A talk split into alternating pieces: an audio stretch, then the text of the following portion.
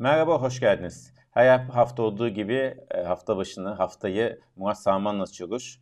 Murat Sağman'a haftanın notları karşınızdayız. Murat Bey merhaba, hoş geldiniz. Hoş bulduk Semih. Teşekkür ederim. İyi haftalar. Nasılsınız? İyisiniz? Evet çok teşekkür ederim. Ee, dün Adana'daydım bir imza günü vardı. Bugün de Mersin'deyim. Bir e, toplantıya geldim.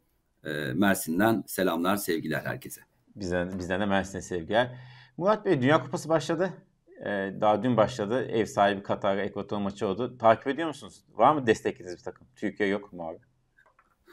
İşte evet yani keşke olsa. Yani takımlara bakıyorsun şöyle Semih bak şöyle bütün takımlara yani yani Türkiye burada olmayı hak ediyordu açıkçası. Çok isterdik.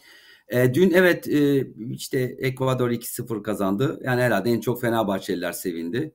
E, golleri Valencia attığı için. E, Katar çok büyük bir varlık gösteremedi. E, yani e, favoriler hep aynıdır biliyorsun Semih Dünya Kupalarında. Klasik yani işte Brezilya, Arjantin, Almanya. Yani klasik favorilerdir onlar. Benim gönlümden ya ben mesela Arjantin'in kazanmasını isterim. Yani Messi'nin son Dünya Kupası. Ee, keşke Arjantin kazansa bizim olmadığımız bir yerde. Senin var mı favorin? Benim de. Benim favorim değil. Ben çok yakından takip edemedim ama ben de Arjantin olması isterim açıkçası. Olmazsa İngiltere. İkinci takım da İngiltere şey. Okey. O, o da İngiltere'de çok iddialı. Gönlümden de geçen. İngiltere bu arada tabii çok iddialı bir de son biliyorsun e, kupa şey Avrupa Şampiyonası'nda kaybetti. Çok da iyi bir performans sergilemişti. Onun için İngiltere'de favorilerin arasında. Doğru. Zaten konuşuyor Daha bir ay sürecek. Yayınlarımızda e, başlangıçtan Dünya Kupası yaparız. Şimdi e, ya, bu hafta konu başlıklarına geçmeden yine bizim ekonomi dünyasından bir haberle başlayalım. E, Dünya Gazetesi'nin ismi değişti. Nasıl bir ekonomi oldu? Bugün de ilk yazılı bası, yazılı sayı çıktı. Hatta şimdi onun göğsüne vereceğiz. Ne diyorsunuz? Yıllarca ekonomi içinde olan bir isim olarak bu değişimi, bu dönüşümü? Ya tabii yani Dünya Gazetesi tabii ki e, yani, yani günün ya benim e, gün başlarken e, ilk okuduğum gazetedir ya, Dünya Gazetesi. E, yani yıllardır da öyledir. E, tüm ekonomi camiası da aynı şekilde e, çoğu Dünya Gazetesi'ni okur. Yani üzüldük e, ama hemen e, bir hafta sonu e, geçtikten sonra da e, Hakan Güldağ e, çok değerli e, yayın yönetmeni Hakan Güldağ abimiz de e, çok değerli ekibiyle birlikte yani tek tek sayamayacağım gerçekten çok değerli bir ekibiyle yeni bir e, mecra başlattı. Zaten hani dün, neredeyse dün, tüm dünya ekibiyle başka bir formatta yer alacaklar. Bir anlaşmazlık olmuş herhalde e, Dünya e, Gazetesi'nin imtiyaz sahibiyle. Hayırlı olsun diyelim. E, yani başarılı olmaları için elimizden geleni yapacağız e, destekleyeceğiz. E, güzel bir başlangıç olsun, hayırlı olsun diyelim. E, isim nasıl bir ekonomi yani işte mesele ekonomi nasıl bir ekonomi e, ondan sonra e, güzel bir e, başlangıç ve güzel bir yayın dönemi olsun. Dedim. Evet biz de hayırlı olsun diyelim. Ekip aynı, isimler aynı. Sadece isim değişti. Umarız aynı şekilde hatta daha iyi bir şekilde yoldan devam ederler. Hayırlı olsun diyelim. Hayırlı olsun. Ee, şimdi buradan haftanın notlarına geçelim. Sizin tuttuğunuz notlara başlayalım. Ee, önce istiyorsanız haftanın anketiyle başlayalım. Benim zaten e, çok konuşulan ve çok hani, önemli olan bir veri. Euro dolar paritesini sorduk bu sefer seyircilere, izleyeceğimize. E, dedik ki Euro paritesi, Euro dolar paritesi yıl sonu nasıl kapatı? Yıl sonu nasıl kapatı? Biliyorsunuz çok düşerken herkes heyecanlanıyor, yükselirken herkes heyecanlanıyor. E, 0.9 ile 0.95 arasında kapatı diyenler %10. 96 ile 1 arası kapatayanlar %22. 1.01 ve 1.05 arasında kapatanlar şu anda 1.04'te en son baktığımda %36. 1.11 ve üzerinde kapatanlar %14. Sizin burada duruşunuz nedir? E, sizce Euro dolar paritesi yıl sonu nerede kapatır? Şimdi e, tabii e, çok Semih çok önemli bir e, soru. Yani hatta böyle bir söylem vardır. İşte Euro doları bilen bütün dünya bilir diye. Yani çok yani tahmin edilmesi gerçekten çok zor e, e, bir e, finans verisi. E, çünkü içinde çok şey var. Yani işte Amerika var, Avrupa var, jeopolitik gelişmeler var, ekonomik veriler var. Mesela ben e, bu sene çalıştığım kurumlarda ben e, işte 1.18'lerde ben 1.03 diye yıl sonu diye tahmin vermiştim. 2023'e daha E, çalışmadım. Yani e, daha tahmin yapmıyorum şu anda. E, 1.03'ü vermemdeki en büyük sebep tabii Amerika'nın daha hızlı faiz arttıracağı şeklindeydi.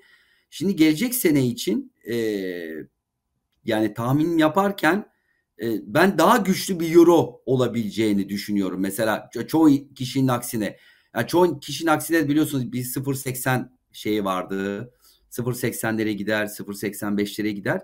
E, ben ona katılmıyorum. Yani benim düşüncem hani 0.95 bir araları dip olabileceği e, belirli bir zaman sonra da e, euronun yükseleceği şeklinde. Yani tahminim ben herhalde daha yapmadım. Gelecek haftalarda konuşuruz ama hani e, daha çok bir 10 ve üstü olabileceği yani tüm yıldan yıl sonundan bahsediyorum.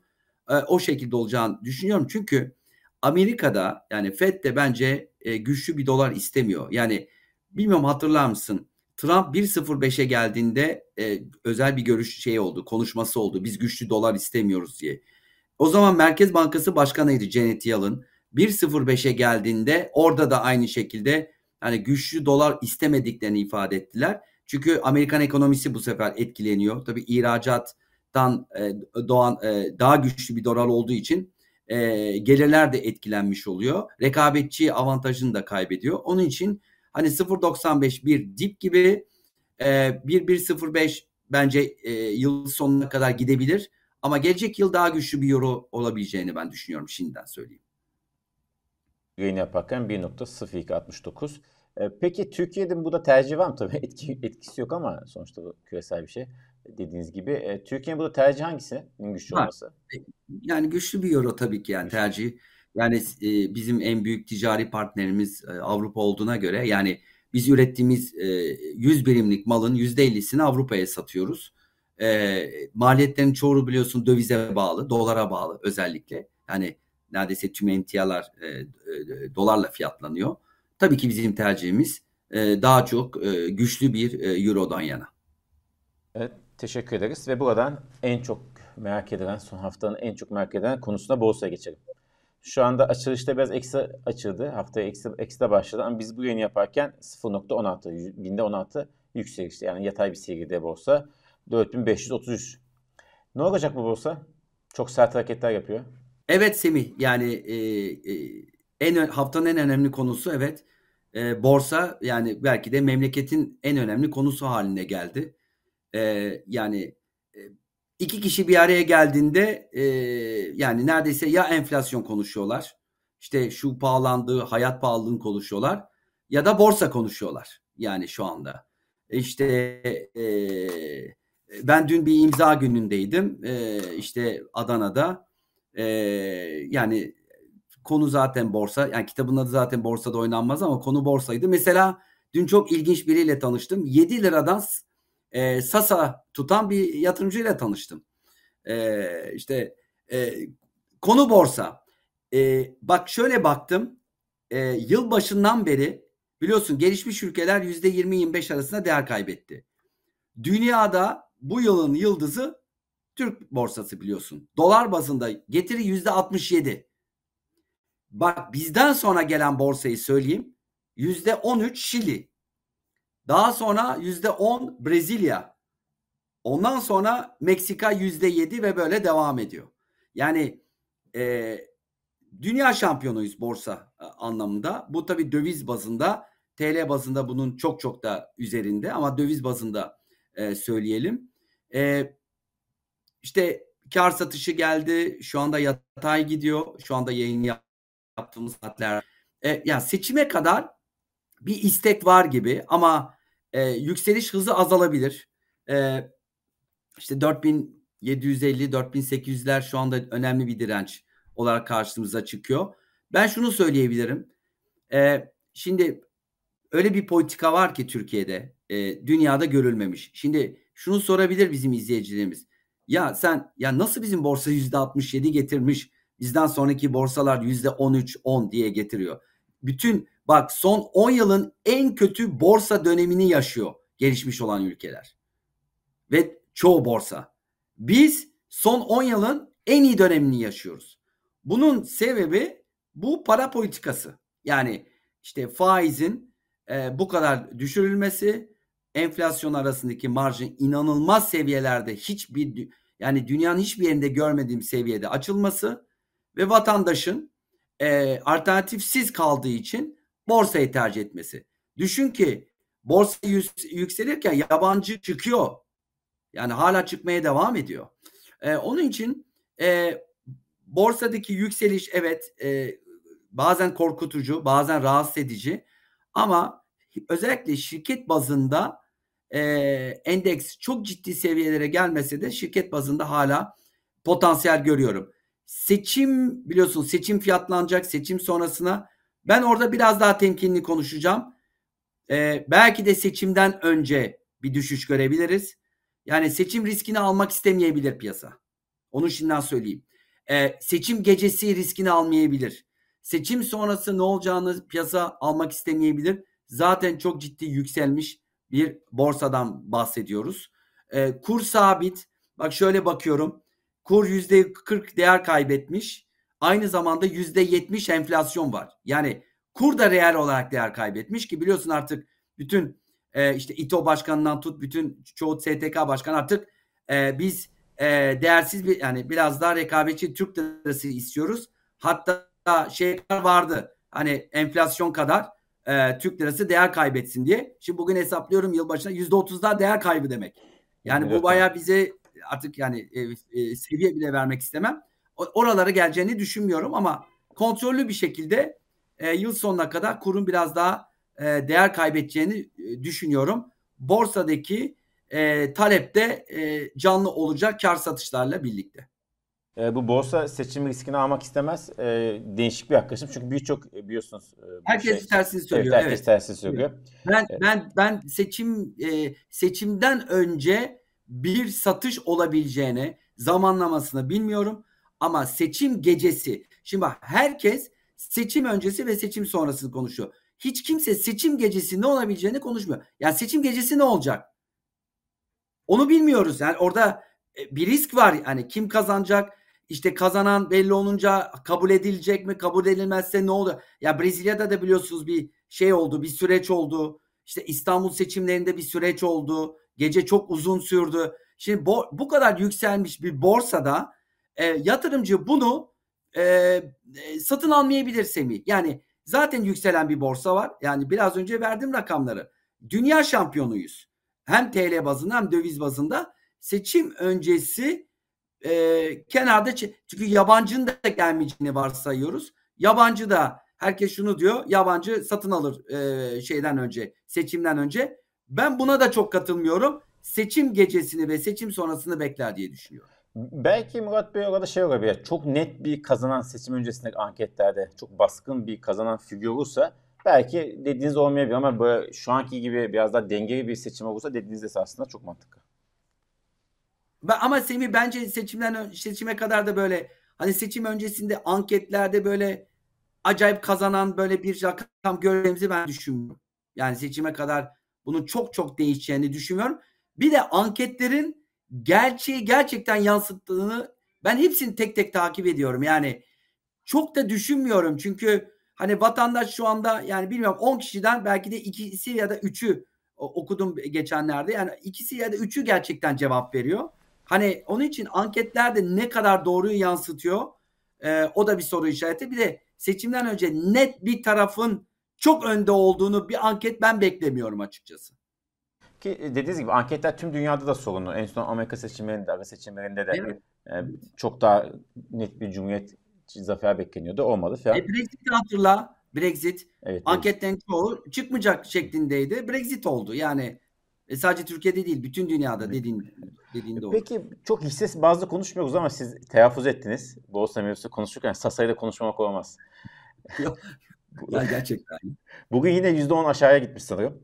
Son 3 gündür tavan yapıyor.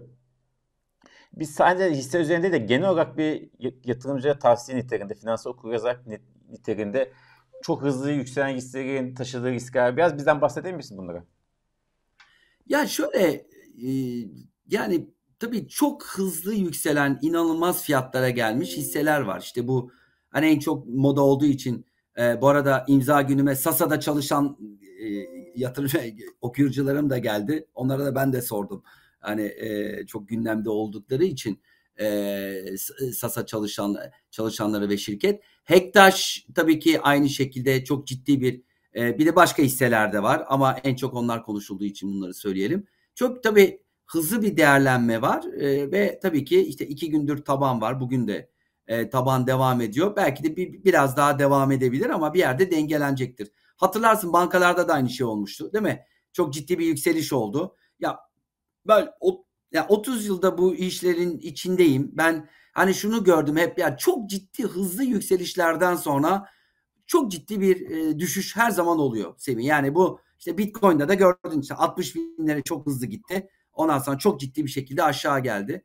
E, bu e, bunu anormal bulmuyorum. Yani e, şimdi bazı yatırımcıları işte mesela şunu duyuyorum dün söyleyenler de oldu. Yani niye bu kadar düşüyor diye. E, yükselirken niye bu kadar yükseliyor diye sormadın mı? Yani e, yani bu kadar yükselirken değil mi? Yani evet ya yani bu kadar yükselirken hiç kimse ya bu niye yükseliyor diye demiyor ama düştükten sonra niye bu kadar düşüyor? Onun için e, bu tür hisselerde dediğim gibi hareketler e, devam edecek ama ben piyasa genelinde konuşuyorum.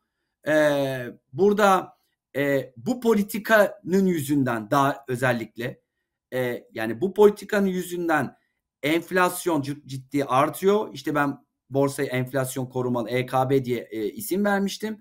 Hani enflasyondan korunmak için şirketler nominal anlamda değerlendiği için borsa bir alternatifsiz bir getiri alanı e, sağlıyor. Ama bu sonsuza kadar gitmez.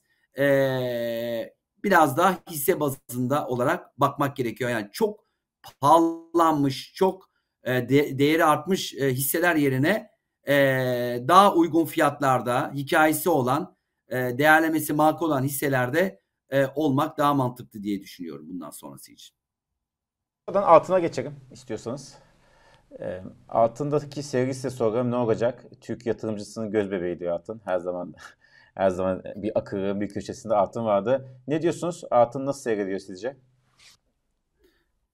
Ya altın tabii bu tabii fit politikaları burada önemli Semih. Yani e, işte e, Senway Başkanı Bullard e, şey açıklaması yaptı işte Taylor kuralı var e, bu Fed için. Şimdi biliyorsun 5-5-25 fiyatlanıyor. E, Fed e, işte e, 50 bas puan sonra 25-25. Goldman Sachs 3 tane 25 bir 50 bir 3 tane 25 diyor Mayıs'a kadar 2023'e kadar. Bu bizi faizi 5-25'e götürecek. Ama e, Taylor kuralına, kuralına göre bu faiz 7 olabilir de deniliyor üst, üst taraf. E, biliyorsun eski Hazine Maliye Bakanı Lawrence Summers 6 diye ifade etti. Şimdi bu tabii faiz e, seviyeleri önemli altın için. Hani biraz hani faizin sonuna mı geliyoruz e, konusuyla altın biraz toparlandı. Dolar zayıfladı. Dolar endeksi zayıfladı. E, altın da dolarla biliyorsun işlem görüyor ve ters korelasyondan dolayı e, dolar zayıflayınca altın değer e, kazandı. Burada FED bence belirleyici olacak. Eğer gerçekten hani FED de artık enflasyon düşmeye başlayıp FED 5-5-25'te duracaksa altındaki potansiyel hala mevcuttur. Yani yukarıya gitme potansiyeli mevcuttur. Bir de biliyorsun bu jeopolitik gelişmeler altına yarıyor. Yani işte Rusya, Ukrayna, e, valla Çin, Tayvan e, bilmiyorum geçen hafta vurguladım mı ben onu son günlerde vurguluyorum. O, o orası çok ciddi bir risk bence 2023 için. E, bütün böyle bu jeopolitik e, gelişmeler e, altının e, yükselmesine e, neden olacaktır. Altını bozabilecek ne var onu söyleyeyim. Fed'in beklenenden çok daha yüksek faiz arttırması. Yani işte 5-5-25 beklenenden işte 6'lara 5,5-6'lara faiz arttırma ihtimali dolar endeksinin güçlenmesi ve paritenin birinin altına gelmesi altın fiyatları tekrar düşürecektir. Buradan haftanın verilerine geçeceğiz ama sonra küresel piyasalarda Çin e, başlığına çok az bahsedelim. 6 ay sonra ilk defa Covid kaynaklı ürün gerçekleşti. Evet. Bu da tabii sıkılaştırmanın artması, sıfır e, Covid e, programının daha sık uygulanması gibi şeyleri e, akıla getirdi ve hisse senedi ve petrolde ciddi düşüş yaşandı. Asya piyasalarından bahsediyoruz tabii ki. Ne diyorsunuz? Yani tabii şimdi e, tam Çin biliyorsun e, toparlanıyor. İşte biraz faiz indirimine gitti. E, işte e, sıfır e, Covid şeyle gidiyorlardı. E, uygulamalarıyla gidiyorlardı. Tabii bu işleri biraz e, sıkıntıya sokabilir. Yani bilmiyoruz devamlı gelebilecek mi diye. İşte 30 bin vakadan 100 bine çıkacak e, deniliyor. E, Çin biliyorsun dünyanın en önemli e, emtia ithalatçısı. Yani neredeyse dünya e, emtiaların %50'sini ithal ediyor Çin. E, ette tabii ki Çin'in böyle e, yavaşlaması e, emtia fiyatlarını etkiledi aşağı doğru. E, Valla izlemeye devam edeceğiz. Tabii Çin e, yani e, hani bunun negatif yönü 2020 biliyorsun Çin'de başladı, bütün dünyaya yayıldı. İnşallah böyle olmaz. Lokal bir şekilde kalır. Ama tabii ki şimdi ekstra bir risk olarak karşımıza çıktı. Şimdi haftayı kapatırken haftanın verilerine bakalım. Şimdi grafiği veriyoruz. Gelmek üzere geldi Murat Bey. Teşekkürler Merve. Evet bugün tablo ortada. Ne diyorsunuz? Evet. Ha, burada şunu da söyleyeyim tabii. Merkez Bankası'nın politika faizini açıklayacak PPK var. Pek konuşmadık. İstiyorsanız burada onu da konuşalım. Evet. Merve'ye de teşekkürler e, tabloyu verdiği için. E, yani e, çok konuşulacak bir şey de yok. Yani e, Merkez Bankası'nın faiz kararıyla ilgili zaten herkes e, 9'u bekliyor. Bu zaten 3 aydır belliydi. Yani artık e, defalarca söyledik. Yani e, Merkez Bankamız artık e, kararların tamamen e, siyasi e, aldığını biliyoruz. E, siyasi kararda e, bunun da yüzde dokuza e, ince şeklinde 300 bas puanı 3'e böleceğine işte 2'ye bölmüş oldu. E, bir dahaki ay e, toplantısında Aralık toplantısında pas geçecek diye ve bu e, seçime kadar belki de son faiz adımı olacak. Yani hani bu görünümde seçime kadar artık faizde bir değişiklik beklenmiyor. Yani 9'da duracak, tek hanede duracak. Ee, ha niye 9 diyecekler hatırlıyor musun? Sen de şey konuşuyorduk ya niye 14, niye 12 falan. E şimdi artık bunu e, bunu konuşmayacağız. Çünkü 9 tamamdır. Tek hanedir. Sayın Cumhurbaşkanınız isteği de oydu. E, 9'da duracak. Faiz e, herhalde seçime kadar da arttıracak bir yapı olmayacak. Yani e, KKM gibi başka şeyler çıkar. Yani eğer kurda bir atak olursa ama burada biliyorsun kontrollü gidiyor e, Merkez Bankası. Bloomberg'un haberini herhalde görmüştür izleyiciler. E, onlar da çok her şeyde takip ediyorlar, izliyorlar. 100 milyar dolardan bahsediyor biliyorsun. Yılbaşından beri e, döviz satışı. Yani bu meşhur vardı ya 128 milyar dolar. Şimdi 128 artı 100 milyar dolar gibi bir rakamdan bahsediyoruz. E, onun için yani bu e, Merkez Bankası'nın artık e, son faiz adımı seçime kadar olabilir diye düşünüyorum. Piyasa bir de Moody's'in değerlendirilmesi Pardon, var. Efendim? E, herhangi bir piyasaya etki etmesini beklemiyorsunuz değil mi? Satın almış. Yok yok. Yani bir etki yok gibi yani kur biliyorsun kontrolde tutuluyor zaten. Birazcık Türk lirasında değer kaybı bekliyorum. Yani gelecek haftalarda. Yani bir 19'lara gidebilir. 19, 19 buçuk. Yani oralarda bir e, şey olabilir. Zaten biliyorsun artık hani tüm, herkes de e, söylemeye başladı. Türk lirası çok değerlendiği için yani real efektif anlamda. E, bir de Cuma günü Moody's bence haftanın önemli e, verisi de Moody's'in e, not değerlendirmesi. Bir değişiklik ben açıkçası beklemiyorum. Piyasada çok beklemiyor. E, yani Fitch geldi biliyorsun. E, yani Fitch'in e, ben e, o cümleyi de e, şey yapmak isterim. Yani çok önemli bir cümlesi var.